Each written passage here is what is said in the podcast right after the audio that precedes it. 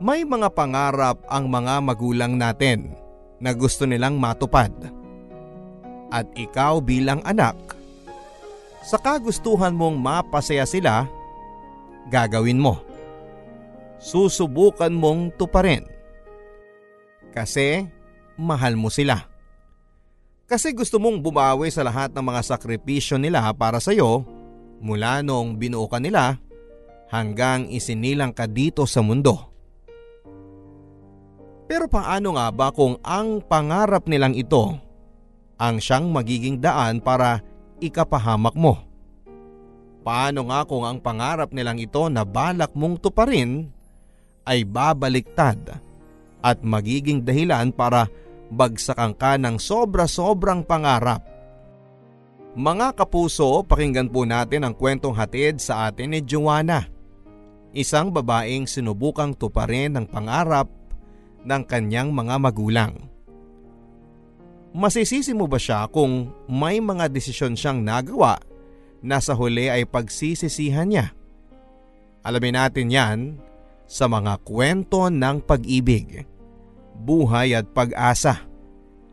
Dito sa Barangay Love Stories. Dear Papa Dudut, Ako si Joanna ang kwento ko ay kwento ng bawat anak na nangangarap na tuparin ang pangarap ng kanilang mga magulang. Lumaki ako sa isang liblib na probinsya kung saan ay ang tanging paraan lang para makaahon ng mga tao sa hirap ay ang mangibang bansa. At dahil ang sekundaryang paaralan doon ay sobrang layo, kaya mas pinili na lang naming tapusin ang elementary. Para sa amin ay sapat na yon, kailangan lang namang matutong magsulat at magbasa para makapag-ayos kami ng mga kailangan naming papeles para mangibang bansa. Tulong-tulong na nga rin kami dito sa aming bayan. Palibhasa karamihan na doon ay nasa ibang bansa na kaya sila na mismo ang tumutulong sa amin sa mga proseso pa. Yun naman ang nakakatuwa sa aming probinsya may puso pa rin para tumulong at magkusa. Lahat kami ay gustong makaahon sa hirap. Sawa na kaming kumain ng mga napupulot naming kamote sa likuran ng mga bahay namin. Pagod na rin kaming kumain ng lugaw na mas marami pa ang tubig kesa sa kanin. At kahit luya ay hindi naman magawan lagyan dahil nanghihinayang kami sa limang pisong ipangbibili dito kaya tanging asin lang ang pwede naming ipanglasa. Ang gusto lang naman namin ay hindi kumalam ang aming mga sikmura. Bahala na sa lasa. Basta ang importante, makaraos kami sa pang-araw-araw. Papadudot, katulad ng ibang tao sa aming probinsya, ang mga magulang ko ay pangarap ding umahon sa hirap. Palibhasa ay hindi sila nabigyan ng pagkakataon na mangibang bansa. Kaya naman sa akin nila nilalapag ang pangarap na ito. Hindi kasi nakapag-aral kahit kindergarten ang mga magulang ko. Mas inuna nila ang makapagtrabaho agad dahil pareho silang napunta sa mga malalaking pamilya. Kaya kailangan nilang magtrabaho sa murang edad para may maisubo ang buong pamilya nila. Alam na alam ko ang mga kwento ng pamilya ni na mama at papa. Dahil ito ang gabi-gabi nilang kwento sa akin nung bata pa lamang ako bago ako matulog. Palibhasa, ito lang ang tanging alam nilang ikwento dahil ni minsan naman ay hindi sila nakabasa o nakahawak man lang ng mga storybook na pwede nilang ibahagi sa akin.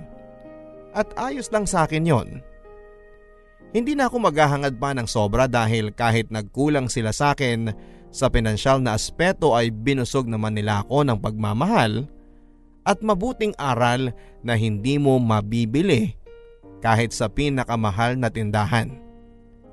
Maswerte ako sa kanila papadudot at alam ko sa sarili ko na gagawin ko ang lahat mapasaya lamang silang dalawa.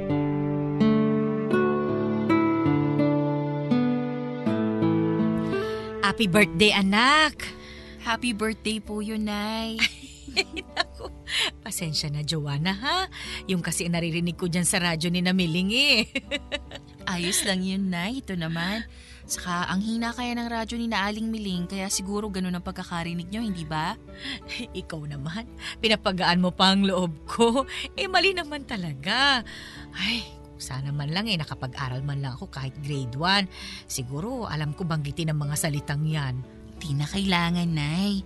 Minsan lang naman sa isang taon ng birthday ko, kaya wag nyo na masyadong alalahanin yun. Ang nanay talaga. Eh kahit na. Eh minsan na nga lang eh hindi ko pa maitama.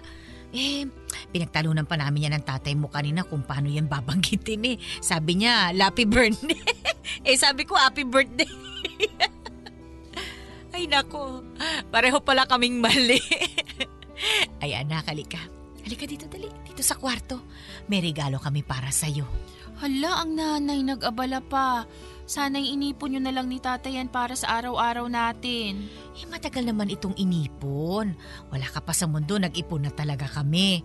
Ngayon lang lumaki na dahil naibenta na namin ang tatlong kambing natin. Nay, pinenta nyo yung mga kambing natin? Eh, ayaw ko nga sana pero mapilit ang tatay mo eh. Eh, gusto niya maihabol sa kaarawan mo ang iaabot namin. Eh, kaya ayun, hinatid niya ngayon ang kambing dun sa bumili. Mabait naman yung nakausap namin ng tatay mo. Napakiusapan nga namin na magbayad mo na bago ibigay yung mga kambing eh. Pero nay, magagamit pa natin ang mga kambing na yon. Buntis pa naman nung isa. Inakunan nga nung nakaraan yun eh. Hindi lang namin nasabi sa'yo ng tatay mo noon. Kaya sabi namin mas magandang iba na lang ang mag-alaga para masigurong hindi na ulit yun makukunan. Tsaka kung sa atin lang yun, alam mo namang wala tayong maibibigay na sustansya sa kanila. Eh, maganda na rin yun anak. Pero nay... Wala nang pero-pero. O eto, halika dali. Buksan mo itong sobre. Nay! Yan lahat ng naipon namin ng tatay mo. Mas malaki pa sana yan kung hindi lang namin paminsan-minsan nagagalaw, lalo na kapag may matindi tayong pangangailangan. O, pagdamutan mo na yan anak ha? Nay, sobrang laki naman ito. May papagawa na natin ang kubo natin nito at makakabili tayo ng mga manok na pwede nating... Ipang-ibang bansa mo yan anak. Ibang bansa? Oo. Eh, hindi ba usapan na natin yun dati? Na kapag nagbente ka na, may ibang bansa ka na. Eh kung sakaling kulang pa yan, pwede ko namang isanla ang lupa natin. Hihintayin ko lang ang tatay mo para mapag-usapan namin. Nay, hindi nyo na kailangan gawin yan. Uy, bakit malungkot ka dyan? Iniisip ko pa lang na malalayo ako sa inyo, nalulungkot na ako. Hiwag mo kaming intindihin, anak. Konting sakripisyo lang ang pagkalayo natin para sa magandang kinabukasan na naghihintay sa'yo sa ibang bansa. Hindi naman namin yung kayang ibigay sa'yo ng tatay mo eh. Binigay niyo po ang lahat ng meron kayo sa akin, Nay. Sobra-sobra pa po. Eh kasi mahal ka namin. Kaya namin ginagawa yan. Kaya bukas na bukas din ha, sasamahan kitang ayusin ang mga kailangan mo para sa pangingibang bansa mo. Nay, may gagawin pa ako bukas. Maglilinis pa ako ng bakod ni na Aling Ana, di ba? Tapos maglalaba pa ako sa kanila.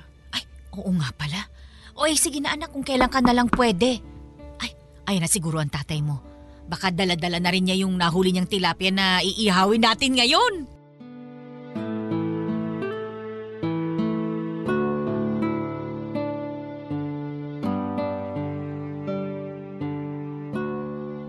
Walang ginawa buong gabi si nanay at tatay kundi ang magplano sa pangingibang bansa ko. Habang ako naman ay tatango-tango lang at ngingiti-ngiti na kunwari ay nakikinig sa mga sinasabi nila. Pero sa totoo lang ay lungkot na lungkot ang puso ko.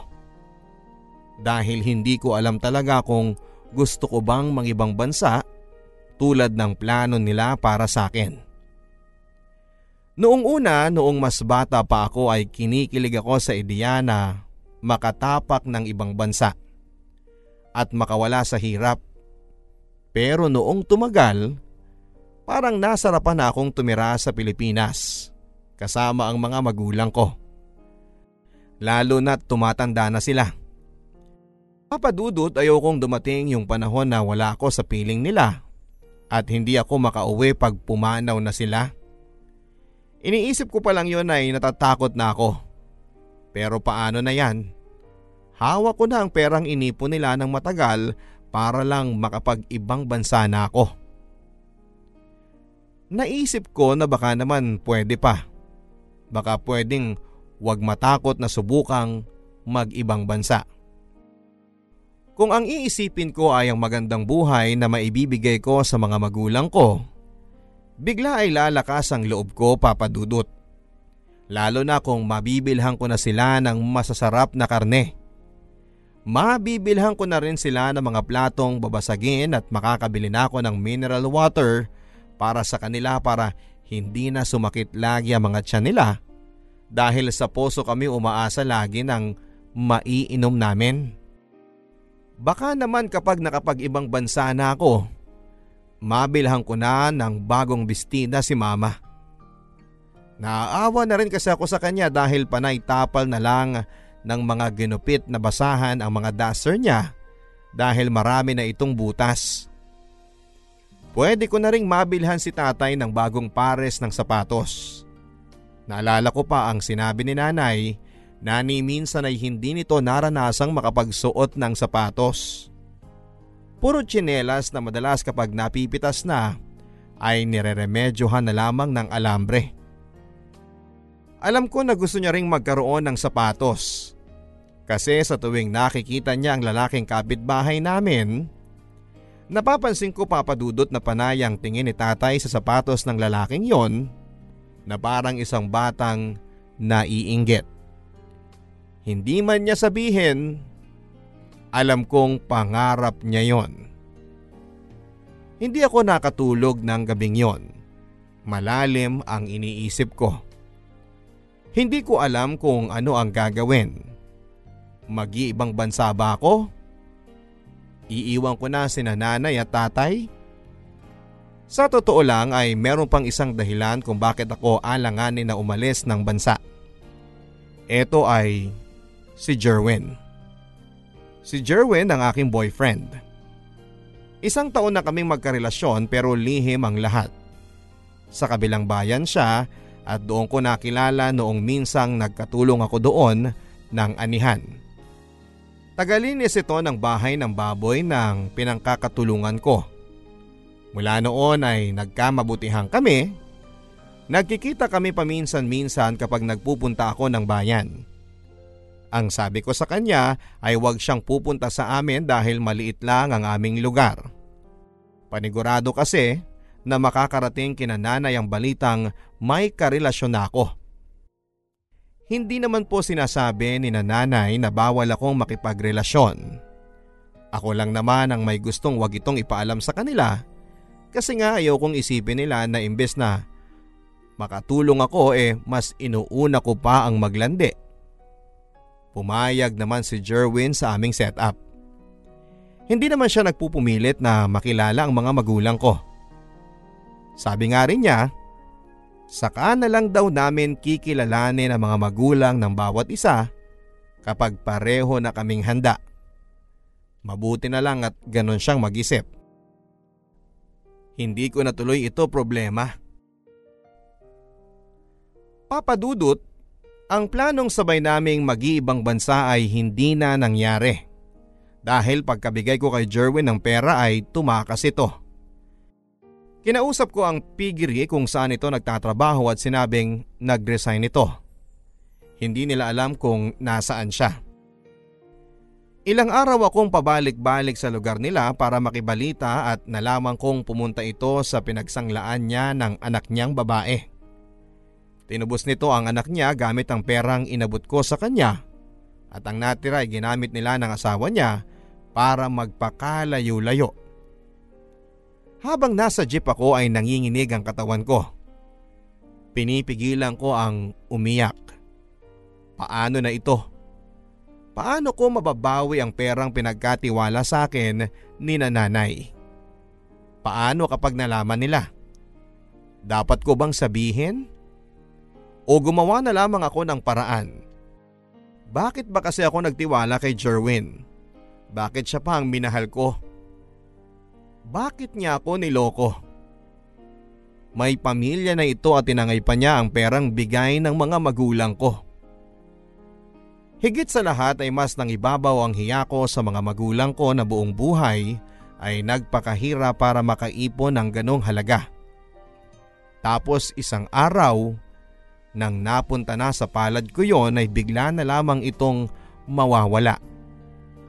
Maling-mali na nagtiwala ako dahil sa pagmamahal. Alam kong hindi ko na makikita pa si Jerwin dahil siguradong magtatago na ito at iiwas na sa akin. Ipagdarasal ko na lamang siya at sana nga ay masaya na siya sa ginawa niya sa akin. Kung nasaan man siya, sana naman ay tulungan niya akong manalangin na makahanap ako ng kapalit ng perang tinangay niya sa loob ng isang buwan. Mga kapuso, ilang gabi akong hindi makatulog sa kakaisip kung saan ako kukuha ng perang pangpalit sa tinangay ni Jerwin sa akin.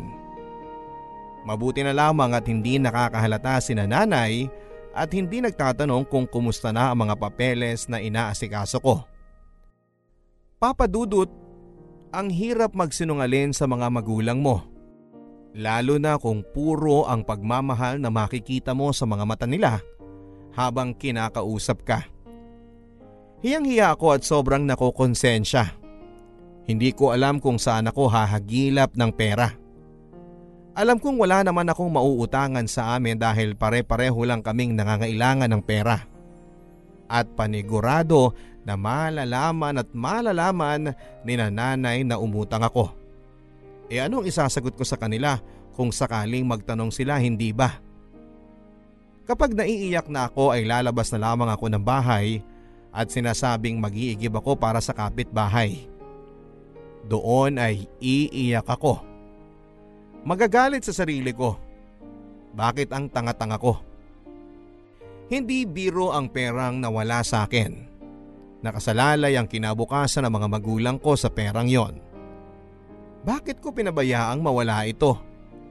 Sa tuwing naaalala ko ang mga hirap ng mga magulang ko, sa tuwing nakikita ko ang mga payat nilang katawan at humpak na mga pisngi, dahil sa kakulangan ng nutrisyon ay sumisikip ang dibdib ko. Sa tuwing nakikita ko silang may sakit pero kailangan nilang bumangon sa papag para ipagpatuloy ang pagtatrabaho, naluluha ako. Hindi biro ang hirap na dinaranas ng mga magulang ko at aaminin ko na sobrang nahihiya ako dahil hindi ako halos makatulong para mapagaan ang buhay ng mga magulang ko. Minsan na nila akong binigyan ng pagkakataon para makatulong sa kanila pero heto, sinira ko pa.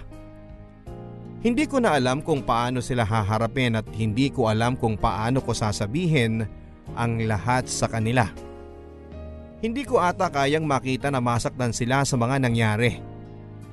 Ayoko na silang makitang nasasaktan dahil higit akong nasasaktan.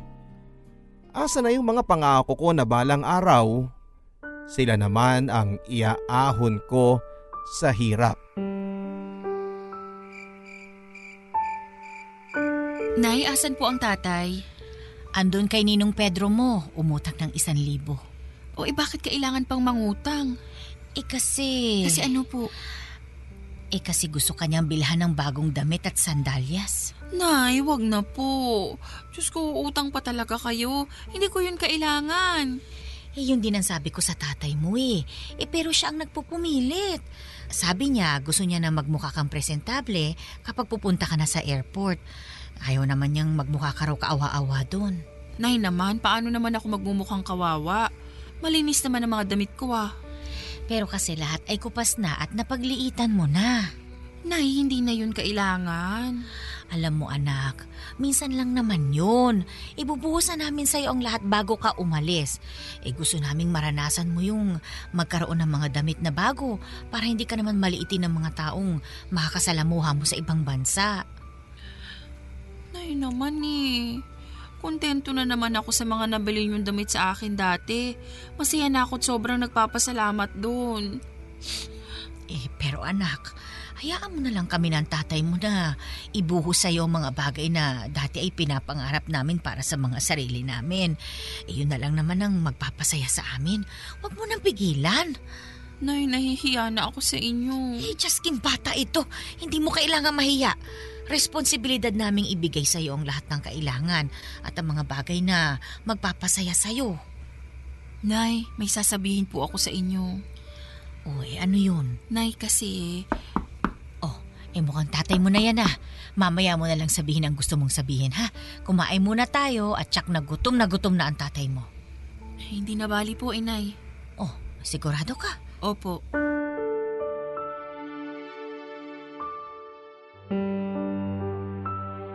Papadudot hindi ko nasabi kay nanay ang katotohanan tungkol sa perang ibinigay nila sa akin. Ang ginawa ko lang ay nag-ipon ako ng perang pamasahe ko papunta ng Maynila.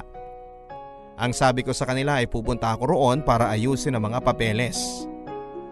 Ang sabi nila, sasama daw sila. Pero ang sabi ko ay kaya ko na mag-isa pero sa totoo lang ay pupuntahan ko ang pinsan ng aking tatay. Si Tia Isabel. Dating DH ito sa Hong Kong. Gusto kong magpatulong sana sa kanya kung paano makapunta sa Hong Kong. Tinawagan ko na ito at pumayag na makipagkita sa akin. Pero nung araw ng pinag-usapan namin na magkikita kami ay sinabi nito na nasa Cebu pa raw siya at na-delay ang flight niya pabalik ng Manila. Kaya sabi niya ay magstay muna ito roon ng tatlong araw para masulit naman ang bakasyon niya. Nahiya naman ako magtanong kung pwedeng magstay sa bahay nila. Kaya ang ginawa ko ay nagpalipas ako ng araw sa daan. Sa mga terminal ako natutulog at kapag napapansin ng mga guard na tumatambay na lang ako roon ay pinapaalis nila ako. Sa pangalawang araw ko ng pagstay sa Manila ay naubos na ang baong kong malagkit na nilagyan ng bukayo sa ibabaw. Pasira na nga ito pero kinain ko pa rin para may mailaman sa tiyan ko. Nakikinom na lang ako ng tubig sa mga madadaanan kong tindahan. May mga nagbibigay, may mga minumura lang ako. Saktong-sakto lang ang perang dala ko. Ang natitira na lang sa akin ay pamasahe pauwi kapag nakausap ko na ang tiyahin ko. Noong ikatlong araw ay wala akong nagawa kundi ang pumasok sa matataong fast food at pasimpleng uupo sa mga mesang may natirang pagkain at doon ay kinakain ko ang mga natira ng mga customers na umalis na. Mabilisan. Mga butong alam kong nalawayan na pero may laman pa rin. Mga sauce na nahaluan na ng tubig ay iniinom ko rin. Pati ang mga kanin na nasa mesa ay pinatos ko na para mawala ang pangangasim ng aking sikmura. Kapag napapansin na ako ng mga crew ay aalis na akong bigla. Tatakbo, hiyang-hiya ako sa ginagawa ko pero kailangan kong tiisin. Kasalanan ko rin kung bakit ako nasa ganitong sitwasyon. Sino pa ba ako para mag-inarte? Ikaw na ba si Joanna? A- ako nga po, Tia Isabel. Kumusta po kayo? Ayos naman. Umupo ka muna. Gusto mo ng juice? Pwede po bang tinapay na lang? Ay mukhang nagutom ka. Naku, pasensya na ha kung napaghintay kita ng matagal. Alam mo naman ang negosyo ko kung saan saan ako dinadala. O sige sandali, kuha lang ako ng tinapay at juice. Salamat po.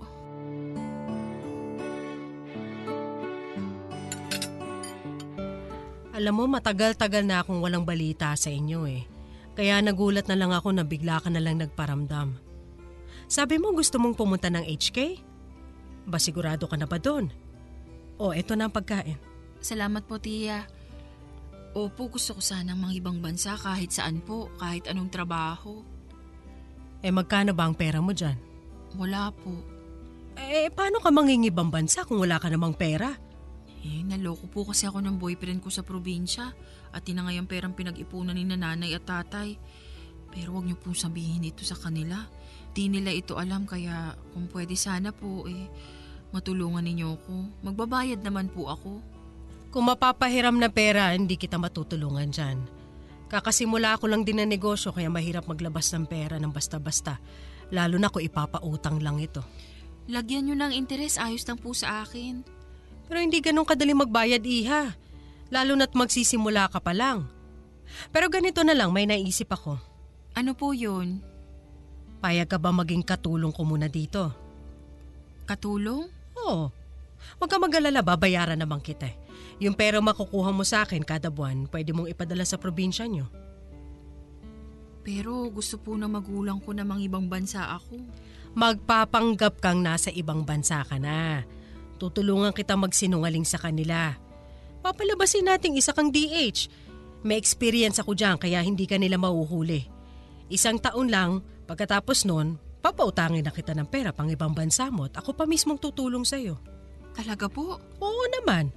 Eh sino ba naman ang magtutulungan kundi tayo-tayo na lang na magkakadugo, di ba? Hayaan mo, hindi ka mauhuli ng mga magulang mo. Tutulungan kita dyan. Salamat po, Tia. Naku, mukhang ginutom ka sa pag-uusap natin. Hala, sige kumain ka muna dyan at magbibihis lang ako at saka tayo mag-usap.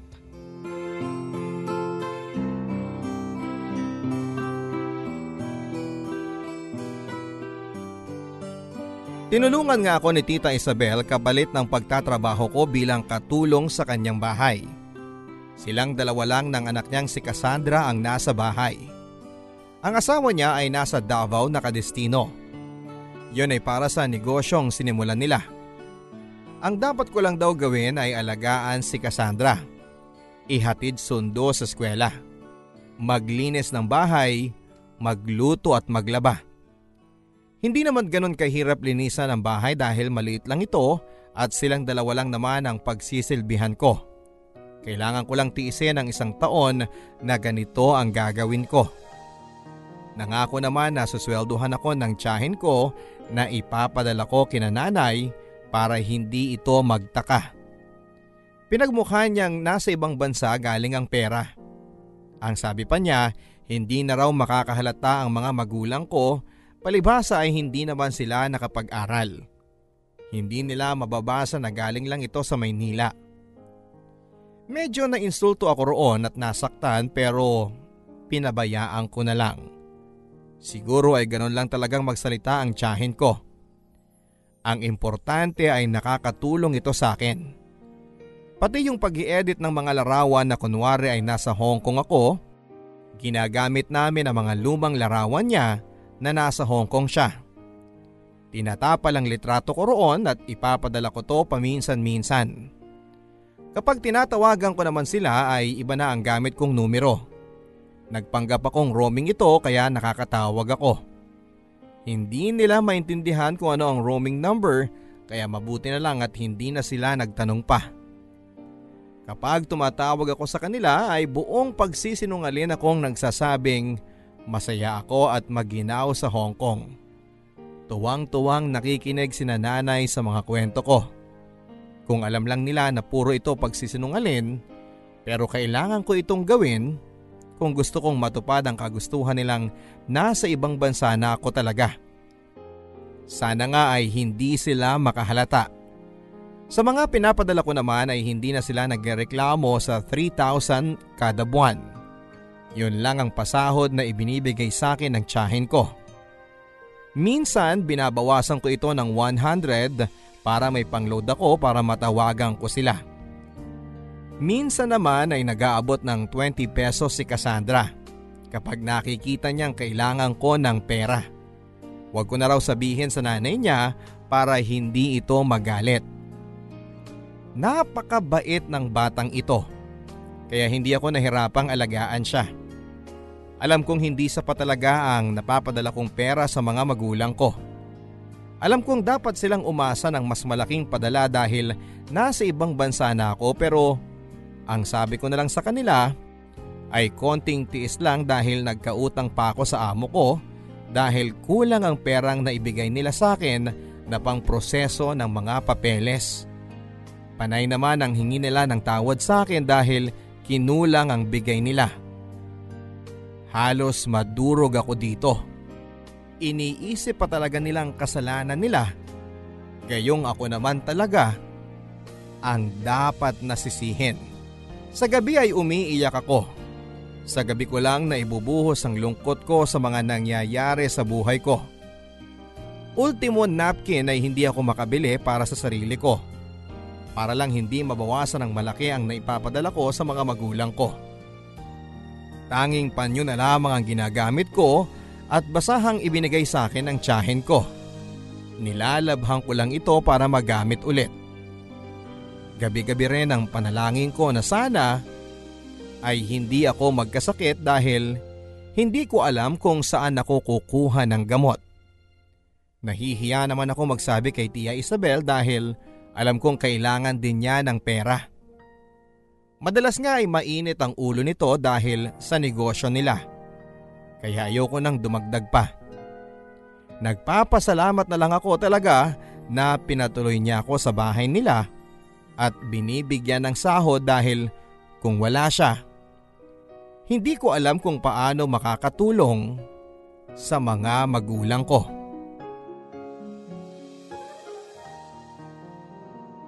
Lumipas ang anim na buwan at unti-unti nang nakikita ko ang ugali ng tiyahin ko. Hindi maganda. Nung nahuli niya ako nagsi-cellphone para i-text ang nanay ko ay kinuha niya yon. Huwag daw ako magsi-cellphone habang nagtatrabaho dahil nakakasira ng oras. Naiintindihan ko naman siya. Ang sabi niya ay ibabalik niya lang ito sa gabi pagkatapos kong makapaglinis.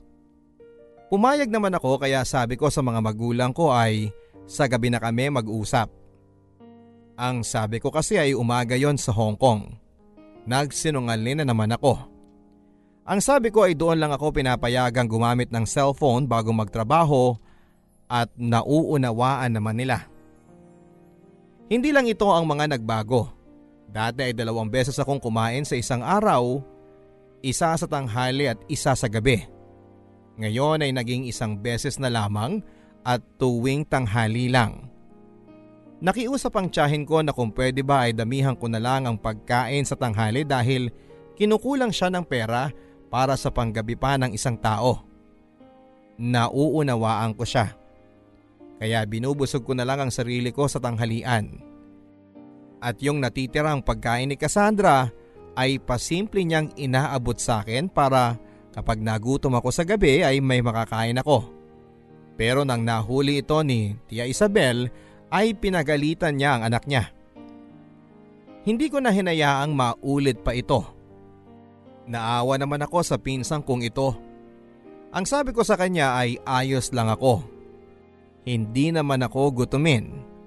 Pero hindi yun totoo. Gutumin akong tao dahil siguro dumami na ang trabaho ko sa bahay. Kulang na lang ay maging karpentero nila ako. Kaya naman kapag ginugutom ako sa gabi, yung mga natitirang pagkain sa plato nila ay pasimple kong kinakain sa lababo. Hindi naman nakakahalata si Tia Isabel kaya gano'n na lang ang ginagawa ko. Marami pang ibang pagbabago bukod dito. Ayaw na rin ni Tia Isabel na sumabay akong kumain sa kanila sa hapagkainan. Dahil nagiging makwento raw si Cassandra kapag kasabay ako at nakakalimutan ng kumain ng maayos. Pero naisip ko, hindi ko naman nakakasabay si Cassandra ang kumain sa tanghali dahil sa school siya kumakain. Tumango na lamang ako. Ang sabi niya ay sa kwarto na lang daw ako kumain. Pumayag naman ako papadudot. Pero nung tumagal, tinanggalan na rin niya ako ng kwarto dahil uupa daw doon ang kapatid ng asawa niyang binata. Kaya naman napilitan akong matulog sa kusina kung saan ay malapit sa lababo. Tanging karton isang una na tuwalya lamang ang kumot ko para ipanglaban sa mga lamok. Maaga din akong kailangang gumising dahil maagang gumigising si Tia Isabel. Ayaw niyang nadadatnan akong nakahilata pa ng alas 5 ng umaga sa kusina. Ginawa ko yon. Lahat ng gusto niya ay tango lang ang sagot ko.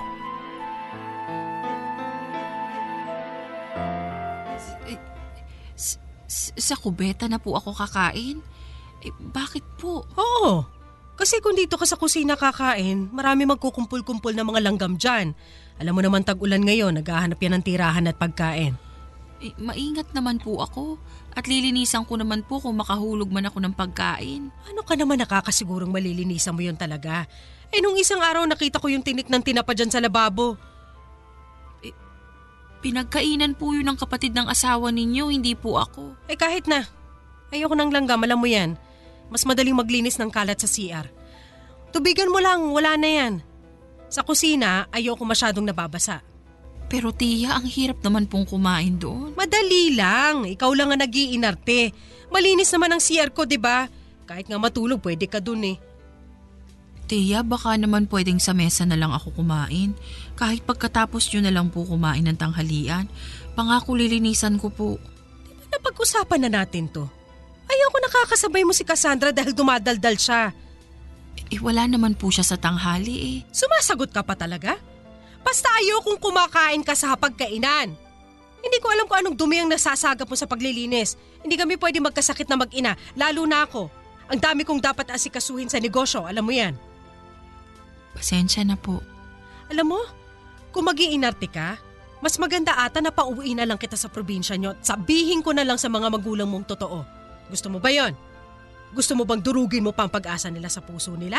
Na may aahon mo sila sa hirap? Huwag po, Tiya. Eh, pasensya na po. Doon na lang ako sa CR kakain. Mabuti naman. Saka maganda na yan para sa'yo. Ngayon pa lang, yan ang training mo. Kala mo ba petics ka lang sa ibang bansa? Naku! Naging DH ako doon at konti pa lang tong pinapagawa ko sa'yo sa pinapagawa nilang hirap sa akin doon kaya wag mo kong artehan ng ganyan ha, Joanna? Sorry. Sorry po. Naiintindihan ko na po kayo. Mali po ako. Good! Maglinis ka na ng CR para bukas pwede ka nang kumain doon. Opo, Tiya. Mula ngayon, ma'am na ang itatawag mo sa akin. Hindi na tiya. Opo, ti... Opo, ma'am.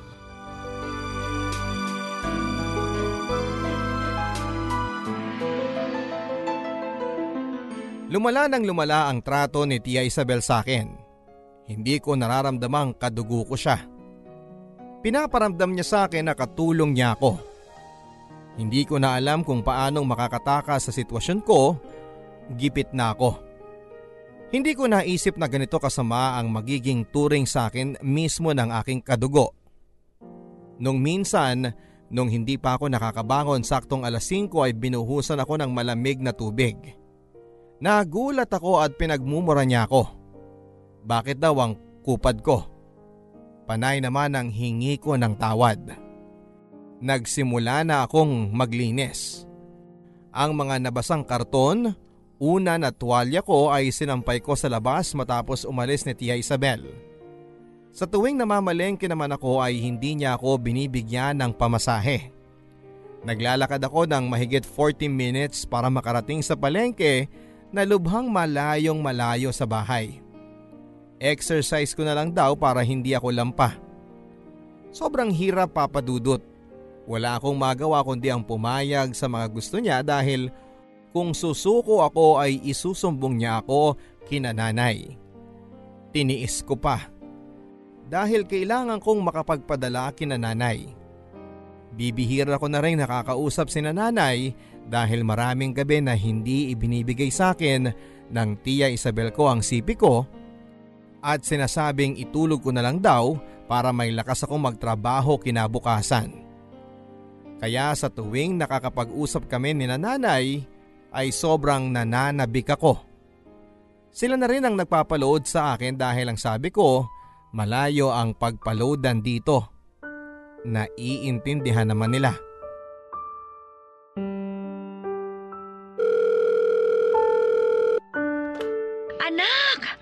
Ay, Diyos ko, mabuti naman at sinagot mo ng tawag ko. Alalang-alala na kami ng tatay mo sa'yo eh. Hindi ka man lang sumasagot. Okay lang naman ako, Nay. Hingi nyo na lang ako ng pasensya kay tatay. Marami kasing ginagawa dito ngayon eh. O eh, hindi ka pa nagpapadala ng larawan mo dyan ah. Gusto ka naming makita. Baka namayat ka na eh. Hindi naman po, Nay. Malusog pa po ako. Tumaba na. Ang dami kasing pagkain nitong amo ko dito sa akin pinapaubos. Naku, mabuti yan anak. Bumawi ka na lang ng kain dyan. Alam mo namang hindi namin kayang ibigay yan dito sa'yo eh. Kain ka lang ng kain dyan ha anak? Opo, Nay. Hayaan nyo kapag medyo nakabawi na sa inutang ko eh, papadalan ko kayo ng malaki para makabili din kayo na makakain nyo dyan. Eh, hindi na kailangan anak. Eh baka sumama pa ang timpla ng sikmura namin. Alam mo namang sanay kami sa kamote dito. Baka kapag nahaluan ng masarap eh, samain ang tiyan namin lalo ng tatay mo. Ang nanay talaga nagawa pang magbiro eh. Eh tinatawa ko na lang itong pag-aalala ko sa'yo. Ikaw naman kasing bata ka eh, wala man lang akong balita sa'yo. Akala ko eh, napaano ka na. Eh, akala ko nakalimot ka na. Makalimot. Nay, imposible naman yun. Mas maaga ko pang makakalimutan ang pangalan ko kaysa makalimutan ko kayo. Eh, talaga ba? Eh, baka sinasabi mo lang yan, ha? O eh, siya, mag-ingat ka lagi dyan, anak, ha? Kumain ka ng maayos. Yung mga larawan mo, ipadala mo sa amin para maipakita ko sa mga kapitbahay natin. Opo, Nay, isasama ko ulit sa padala ko sa inyo. Ay, siya, sige. Mabuti yan, anak. Natanggap niyo po ba yung padala ko nung nakaraang buwan? Padala? Opo. Anong padala, anak? Kasi tatlong buwan ka nang hindi nagpapadala eh. Naisip ko baka talagang binabayaran mo muna yung utang mo sa amo mo kaya ayun. Pero hayaan mo anak, unahin mo na muna yan ha. Huwag mo muna kaming intindihin dito kasi nakakaraos naman kami. Sinangla muna namin ang lupa para may pambili ng pagdinegosyohan dito. Balak namin manok sana para mabilis ang kita sa itlog. Nay, Nay, nagpapadala po ako. Yung amo ko po ang nagpapadala kasi hindi ko po alam kung paano magpadala dito eh. Ay, ganun ba? Eh, wala naman kaming natanggap. Ipagtatanong ko dito, eh saan ka ba nagpadala? Magpapatulong ako sa kapitbahay natin, ha? Wag. Nay, ah, wag nyo na pong tanungin sa kanila. Baka naipit lang po sa pinagpadalahan ng amo ko. Ako na po mismo ang titingin. Wag nyo na pong tanungin dyan, Nay. Aba, eh, sigurado ka ba? Kasi sa amin anak, eh, ayos lang naman kahit huwag ka muna magpadala. Kasi may sapat pa naman kaming pera dito. Unahin mo muna ang sarili mo dyan, ha?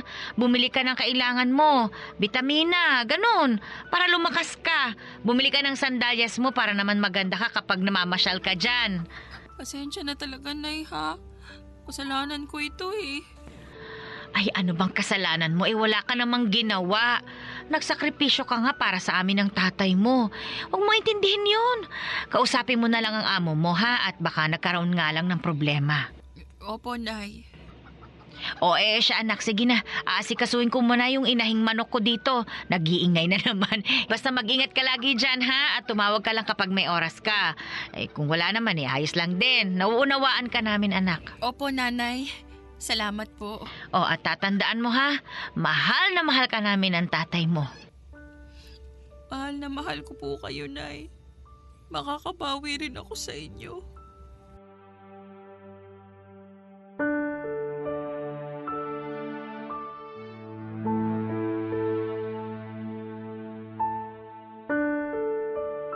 Matapos ang naging pag-uusap namin ni nanay ay umiyak ako ng umiyak. Pinagmasdan ko ang aking sarili sa salamin. Ako? Malusog? Hindi ako malusog. Ilang sakit na ang pinagdaanan ko dahil hindi ako maayos na nakakakain at nakakatulog. Sa bahay ng tiyahin ko ay parang kasalanan ng magpahinga at tumanggap ng biyaya. Pinahid ko ang luha ko sa likuran ng aking palad. Kailangan kong maging matatag para sa mga magulang ko. Hinawakan ko ang pisngi ko na may pasa. Normal na ito para sa akin. Araw-araw ay nagkakapasa ako dahil sa pananakit ng tiyahin ko. Sa tuwing mainit ang ulo nito ay sa akin niya binabaling. May mga oras pa nga papadudot na naglilinis ako ng CR ay bigla na lang niya akong tatadyakan at mapapasubsob ako sa kubeta. Hindi ko alam at bakit niya yon ginagawa. Basta hindi na lang ako umiimik. Ayaw niya ring nakikitang umiiyak ako sa tuwing sinasaktan niya ako. Sa tuwing nakikita niyang paluhana ang mga mata ko, ay bigla ako nitong sasampalin para hindi daw tumuloy ang luha ko sa pagbagsak. Ang dami kong inindang sakit pero lahat ay kinakaya ko. Lalo na kapag naiisip ko ang mga magulang ko. Naghilamos ako noon para mawala ang mugto ng mga mata ko. Tinignan ko ang orasan. Mag-aalas tres na ng hapon. Pumasok na ako sa kwarto ng tiyahin ko at nilagay doon ang cellphone ko. Tinakas ko lang talaga yon dahil hindi ko na mahintay pa na makausap ang aking nanay. Gusto ko lang marinig ang boses nila para kahit papaano ay lumakas-lakas naman ako. Sinamsam ko ang mga sampay nang makita kong makulimlim na. Mag-isa ko lang noon sa bahay. Mamayang alas 5 ay susunduin ko na si Cassandra. Nang masamsam ko na ang mga sampay ay dumating na ang tiyahin ko. Nakangiti ito Mukhang maayos ang naging takbo ng negosyo niya. Kaya naman kinuha ko na ang opportunity na ito para makausap siya tungkol sa sahod ko na ilang buwan na raw na hindi natatanggap ng mga magulang ko. Pero mukhang nagkamali ako ng atake dahil nang sinabi ko yon ay bigla na lang ako nitong sinabunutan. Sino raw ba ako para pagdudahan niya? Bakit naman daw niya hindi ipapadala ang sahod ko? Sinampal ako nito pinagmumura. Ang sabi ko ay kunin ko ang patunay na pinadala nga niya.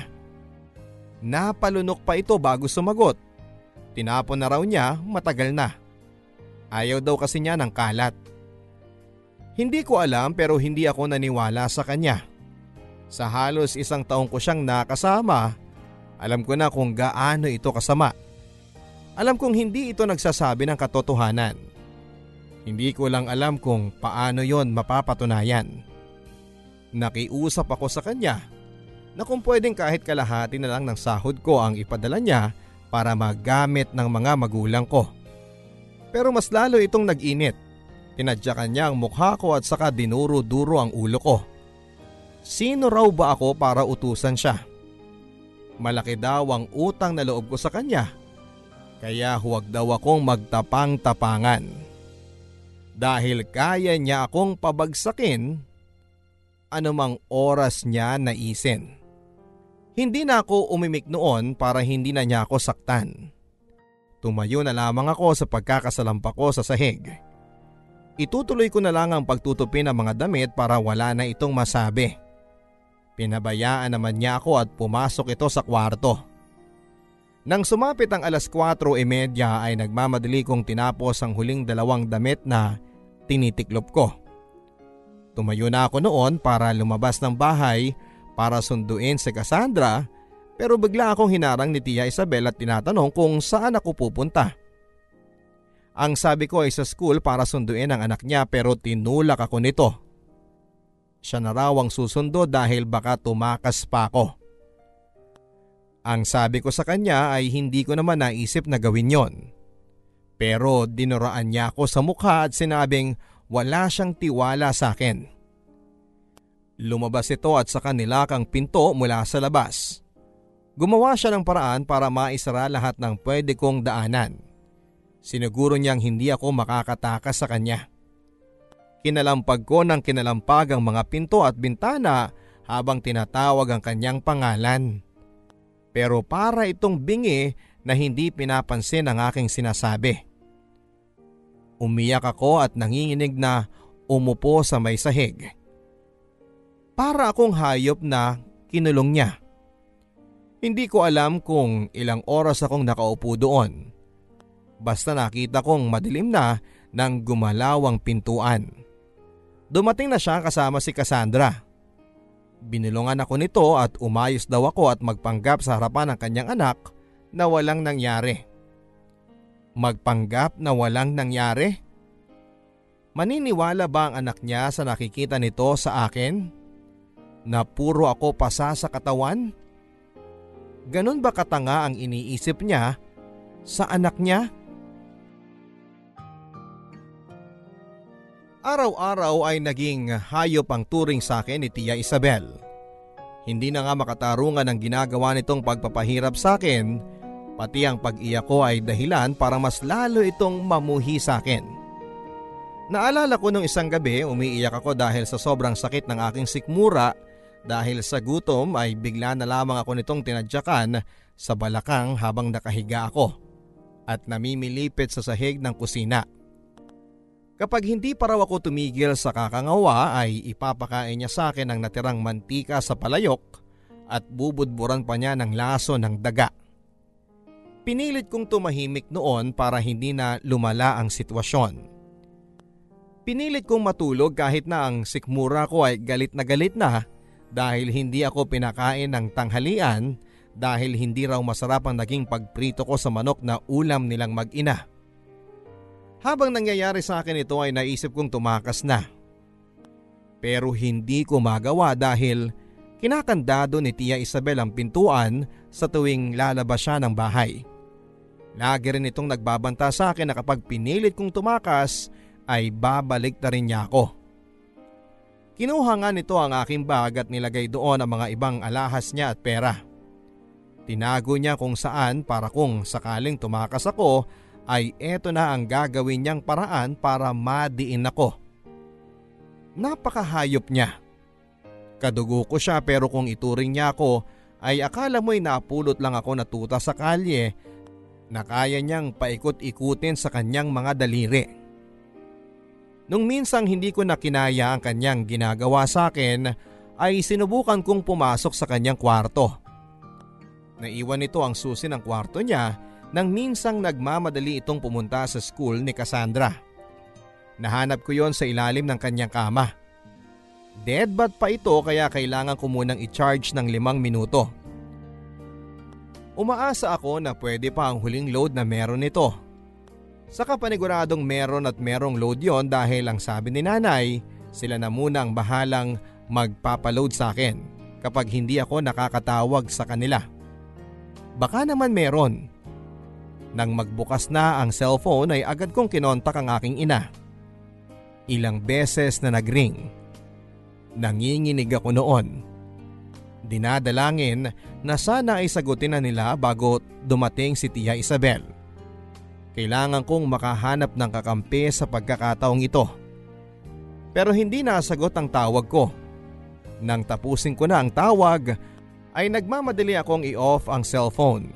Pero nang akmang ibabalik ko na ito sa ilalim ng kama ni Tia Isabel, ay nahuli naman ako ng kapatid ng asawa niyang si Kuya George. Mas matanda lang ito ng limang taon sa akin. Nakatingin sa akin. Bihira ko itong makita doon dahil panay daw ang out of town. Hindi ko rin nakaklose.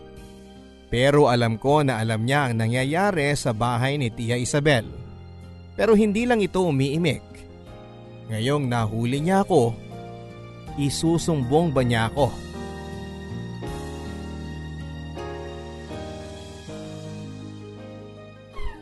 Anong ginagawa mo dyan? Nililinis ko lang. Inaayos ko yung kama ni Ma'am Isabel. Bakit ma'am tawag mo sa kanya eh, tiyahin mo siya di ba? Eh, yun ang gusto niya eh. May ipag-uutos po ba kayo, sir? George na lang. Kumain ka na ba? May dala akong pansit malabon at malamig na soft drinks dyan. Mukhang hindi ka pa kumakain eh. Eh, hindi pa po. P- Pwede po bang makahingi ng pagkain? Oo, kaya nga kita inalok, di ba? Halika na. Siguraduhin mo munang maibalik mo sa ayos yung kama ni Ate Isabel bago ka lumabas. Mamaya, pag initan ka na naman niya. Opo.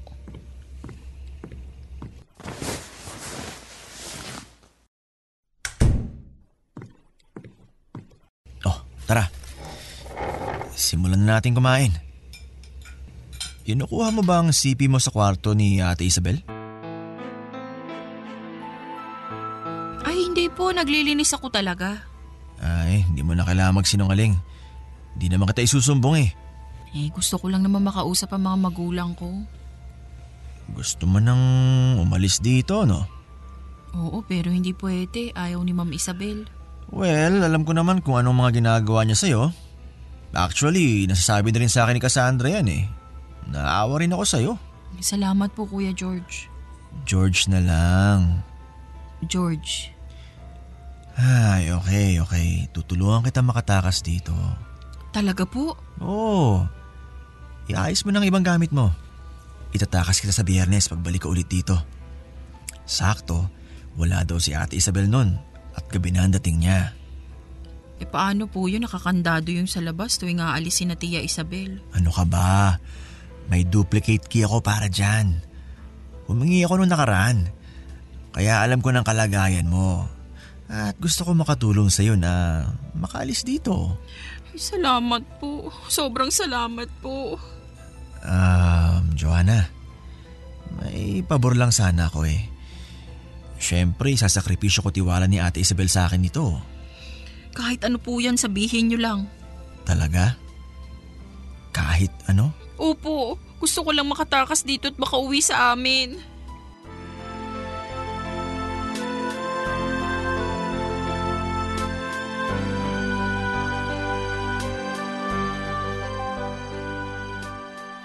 Ang pabor na gusto ni George ay may mangyari sa aming dalawa. Yun ang kapalit ng pagtakas niya sa akin sa bahay ni Tia Isabel. Hindi na ako nagdalawang isip noon. Kailangan ko nang maibigay ang sagot sa kanya bago siya umalis mamayang gabi. Tumango ako sa alok niya at walang sabi-sabi ay hinila ako nito sa kanyang kwarto at doon ay pinilit na tinanggal ang aking mga damit. Gusto kong umatras noon pero kapag naiisip ko ang kapalit nito ay hinahayaan ko na lang na gawin ito ang gusto niyang gawin sa akin. Hindi ko na mabilang kung ilang luha ang pumatak sa mga mata ko habang pilit niya akong inaangkin. Nang matapos ito ay agad-agad itong nagbihis at pinalabas ako sa kanyang kwarto. Bago siya umalis ay sinabi nitong babalikan niya ako ng biyernes kaya ihanda ko na ang mga kailangan kong ihanda. Tumango na lamang ako, tumango habang inaayos ang aking suot. Nang nakaalis na ito ay nakangiti ako habang lumuluha. Halo-halong emosyon ang nararamdaman ko ng mga oras na yon. Natutuwa ako dahil sa wakas ay makakalaya na ako sa impyernong bahay na yon. Pero naghahalo din ang pandidiri at hiya sa aking katawan dahil hinayaan kong gamitin ito ni George. Wala na akong nagawa. Kailangan kong makatakas. Gipit na ako sa sitwasyon ko. Inabangan ko ang pagdating ng biyernes. Panay ang tingin ko sa kalendaryo habang umaasa na sana'y mabilis na ang pagpalit ng araw para sumapit na ang araw na pinakahihintay ko. At ito ay ang araw na makakatakas na ako. Ang binanggit sa akin ni George ay susundin niya ako bandang alas 5 ng hapon kapag umalis na si Tia Isabel. Handang handa na ako noon, hindi na ako mapakali nang dumating ang araw na yon. Panayang tingin ko sa orasan. Tinapos ko na ang lahat ng gagawin. Magkasama sila ni Tia Isabel ngayon at uh, gabi na nga ang dating nilang pareho. Muli ako napatingin ng orasan, alas 5 na, wala pa si George. Wala na akong ibang magawa sa bahay dahil nalinis ko na ang lahat. Pati ang ulam ni Cassandra ay naluto ko na bago ko umalis.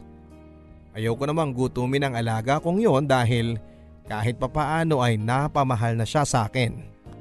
Sa muli kong pagtingin sa orasan, mag-aalas 6 na ng gabi. Nasaan na kaya si George? Sana ay na-traffic lang ito. Tama, traffic lang kasi biyernes ngayon. Dapat ay hindi ako mangamba. Hindi dapat. Umidlip akong sandali sa papag ng kusina. Nang magising ako ay alas 7.30 na. Konting-konti na lang at parating na si Tia Isabel. Nasa na ba si George? Nanginginig na ang aking katawan noon at paikot-ikot ako sa kusina. Panay ang tingin ko sa orasan. Panay ang kagat ko sa aking kuko. Darating pa ba siya? Nang walang ano-ano ay biglang bumukas ang pintuan, napangiti ako at dumating na nga si George. Pero agad ding nawala yon nang makita kong nilawan ng pintuang yon si Tia Isabel at si Cassandra. Wala na. Wala na talaga akong pag-asa na makawala pa. Alas 12 na ng hating gabi nang matapos ako sa aking trabaho sa bahay ni Tia Isabel. Manhid na manhid ang aking katawan dahil sa pagkakadismaya sa ginawa ni George. Hindi ko na alam kung makakaramdam pa ba ako ng galit dahil matapos nitong gamitin ang katawan ko ay bigla na lamang itong nawala. Akala ko ba ay tutulungan niya ako? Akala ko ba ay itatakas niya ako? Bakit kasi naniwala ako sa kanya? Ang tanga-tanga ko para maniwala sa mga sinasabi niya. Bakit ako pumayag na ipangbayad ang puri ko sa pangako niyang tutulungan ako? Ito ang mga tanong na paulit-ulit na naglalaro sa utak ko habang nakahiga ako sa papag ng kusina. Tuloy-tuloy pa rin ang pagdaloy ng mga luha ko pero pinigilan kong wag humikbi para hindi marinig ni Tia Isabel. Ayoko nang masaktan pa niya. Kotang-kota na ang katawan ko sa sakit na inaabot ko mula sa kanyang mga palad.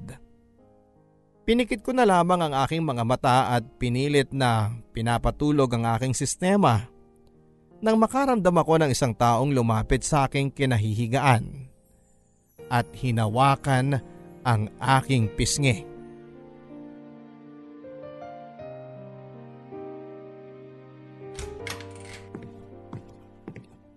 Cassandra, o bakit kising ka pa? May kailangan ka ba? Nagugutom ka? Ay teka sandali at... Ate Joanna, umalis ka na dito. Ha? Eh anong sinasabi mo dyan? Alam ko naman na pinahihirapan ka ni Mama eh. Naawa ako sa'yo. Wala kasi akong magawa kasi takot din ako kay Mama. Kas, balik ka na sa kwarto mo. Baka mapagalitan pa tayo pareho. Kapag nahuli ka ng mama mo't nakikipag-usap sa akin. Hindi yan. Tulog na tulog na yun. Ito oh. Cellphone ko to ah. Bakit nasa iyo? Kinuha ko kanina bago matulog si Mama. Pinasahan ko na yan ng load ha at chinarge ko na rin. Pwede mo na tawagan si nanay mo. Umuwi ka na sa inyo, ate. Kas, bakit mo to ginagawa? Kasi ate, napamahal na ako sa'yo eh. Mabait ka sa akin at inaalagaan mo ko kahit bad sa'yo si mama. Naawa na ako sa'yo. Matagal na kita gustong tulungan. Pero kasi hindi ako makachempo. Ngayon dapat makaalis ka na bago magising si mama. Ito. Ano yan? Pamasahe mo. Sana makatulong. Inipon ko yan dati. Regalo ko sana sa'yo kasi naalala ko sabi mo sa akin na malapit na ang birthday mo at gusto mo makasama ang mga magulang mo. Salamat ka, Sandra. Salamat. Bumangon ka na dyan. Huwag mo nang kunin yung mga gamit mo para hindi na marinig ni Mama. Nabuksan ko na yung pintuan. Salamat, Kas. Sobrang salamat. Mag-ingat ka ate ha. Sana mapatawad mo pa si mama sa nagawa niya.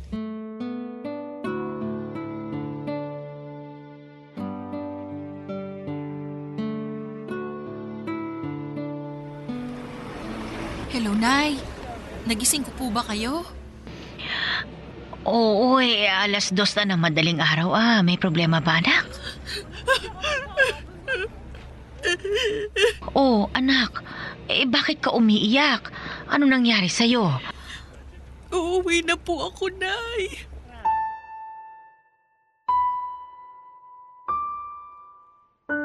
Ha?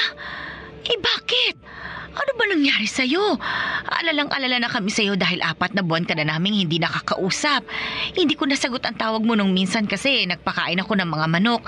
Itinawagan kita nung gabi pero hindi ko alam kung bakit ayaw. Sasakay na po ako ng bus papunta dyan, Day. Magpahinga na po kayo. Ha? Eh, ang bilis naman. Nasa ibang bansa ka lang tapos nasa bus ka na ngayon. Sasabihin ko na lang sa inyo lahat kapag nakarating na ako dyan. Patawarin niyo po ako. Bakit ka humihingi ng tawad? Anak, kung ayaw mo na sa ibang bansa, maiintindihan ka namin. Sige, bumalik ka na dito. Mahal na mahal ka namin. Mahal na mahal ko rin po kayo, Nay.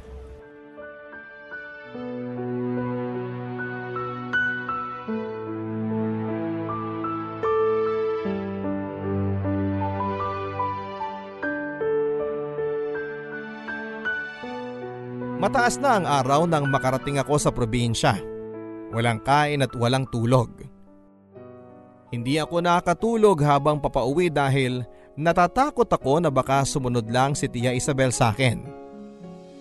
Ibang trauma ang inabot ko sa kanya papadudot. Kapag kumakabog ang dibdib ko sa kaba ay nananalangin na lamang ako. Nang makarating ako sa bahay namin ay pinagmasdan ko ang bahay ang kubo namin. Walang halos na bago sa loob ng mahigit isang taon na nawala ako.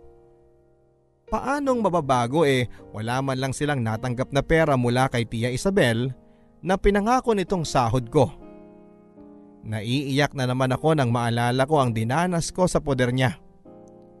Habang pinagmamasdan ko ang aming bahay ay hindi ko maiwasang balikan ang simula ng mga pangarap ni nanay para sa akin.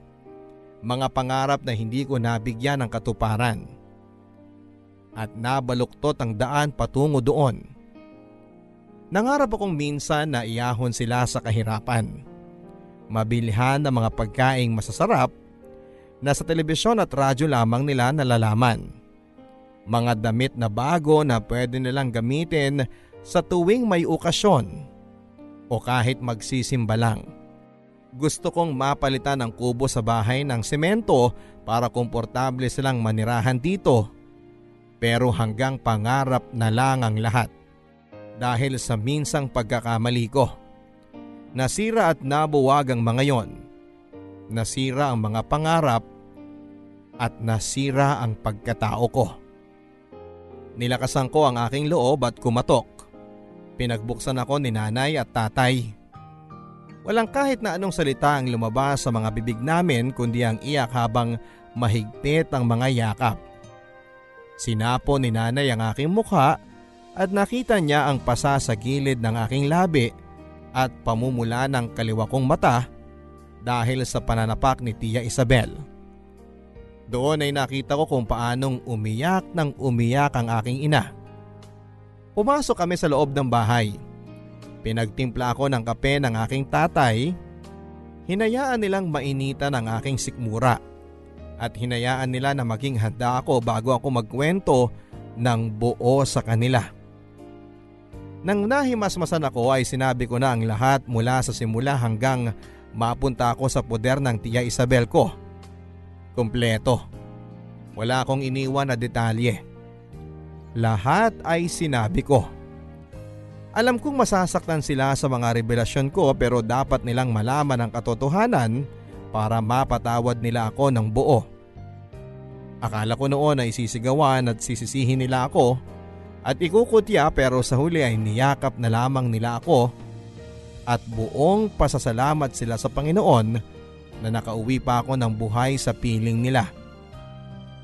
Doon ko napatunayan kung gaano ako kaswerte sa mga magulang ko. Naging malas ako sa mga naging desisyon ko sa buhay pero alam ko na panalo ako sa mga magulang ko. Hindi ko alam kung deserve ko ba ang kapatawaran at pagmamahal nila. Ngayon ko lang talaga napatunayan na dakila ang pagmamahal ng mga magulang para sa kanilang mga anak. Wala na akong ibang hangad. Gusto nilang magdemanda sa ginawa ni Tia Isabel sa akin. Pero ako mismo ang tumanggi. Naisip ko rin ang huling nasabi sa akin ni Cassandra bago niya ako patakasin. Patawarin ko ang ina niya sa mga nagawa nito sa akin. At yon ang bala kong gawin. Magpatawad at tuluyan ng makalimot. Matatagalan pero alam kong kakayanin. Konting panahon lang at magagawa ko na yon. Ang mahalaga ay makasama pa ni Cassandra ang kanyang ina na si Tia Isabel. Alam ko na kahit na gaanong kasama ang kanyang ina sa akin, ay alam ko naman kung gaano ito kabuting ina sa kanyang anak na si Cassandra. Saka siguro iniisip ko na rin na kaya ganon ang naging resulta ng trato sa akin ni Tia Isabel ay dahil sa mga matitindi nitong pinagdaanan sa Hong Kong. Alam ko ang tromang naramdaman niya kaya siguro sa akin niya pinapasa ang bigat na naranasan niya dahil alam niya na wala siyang ibang paglalabasan nito kundi ang sa akin na lang. Ganon na lang ang iniisip ko para mas mapadali ang pagpapatawad ko sa kanya at sa mga nagawa niya sa akin. Mas madali ang paghihilom ng sugat kapag ganon na lang ang iniisip ko. Hiling ko na sana ay maging payapa na ang kanilang buhay, lalong lalo na si Cassandra na sa maikling panahon ay pinatunayan sa akin na may mabuti pa ring tao sa mundo. Cassandra, kung nakikinig ka man, maraming salamat at binalik mo ang tiwala ko sa tao. Sa ngayon po ay tumutulong na lamang muna ako kina nanay at kay tatay sa pag-aalaga ng mga manok. Nangangatulong din sa kabilang bayan kung may pagkakataon. Yung usapang pangingibang bansa ay hindi muna namin nilalapag sa mesa. Hahayaan muna naming maghilo muna ang sugat na nangyari sa aming nakaraan bago namin muli itong pag-usapan. Ang mahalaga ngayon, kasama ko ang mga magulang ko. Alam kong hindi rin naging maganda ang loob nila sa mga nangyari at panalangin ko sa araw-araw na mawala yon. Panalangin ko rin na kahit hindi ko natupad ang pangarap nila para sa akin, ay magawa pa rin nilang maging masaya. Pangako ko naman natuto pa rin ko pa rin ang mga pangarap nila pero sa ibang paraan na. Ngayon pong nalalapit na po ang Kapaskuhan, plano ko pong i-welcome ang Pasko ng mas maaga para makabawi din ako sa ilang Pasko na wala ako sa bahay. Araw-araw ay gusto kong maging Pasko Magde-decorate na po kami sa katunayan. Gusto ko pong araw-araw na iparamdam sa mga magulang ko ang pagdiriwang ng Kapaskuhan sa piling nila. At gusto kong mapuno ng respeto at pagmamahal ang loob ng aming tahanan. Maraming salamat po Papa Dudut sa pagbasa ng aking kwento. Ako po ang inyong kapuso at kabarangay, Joanna.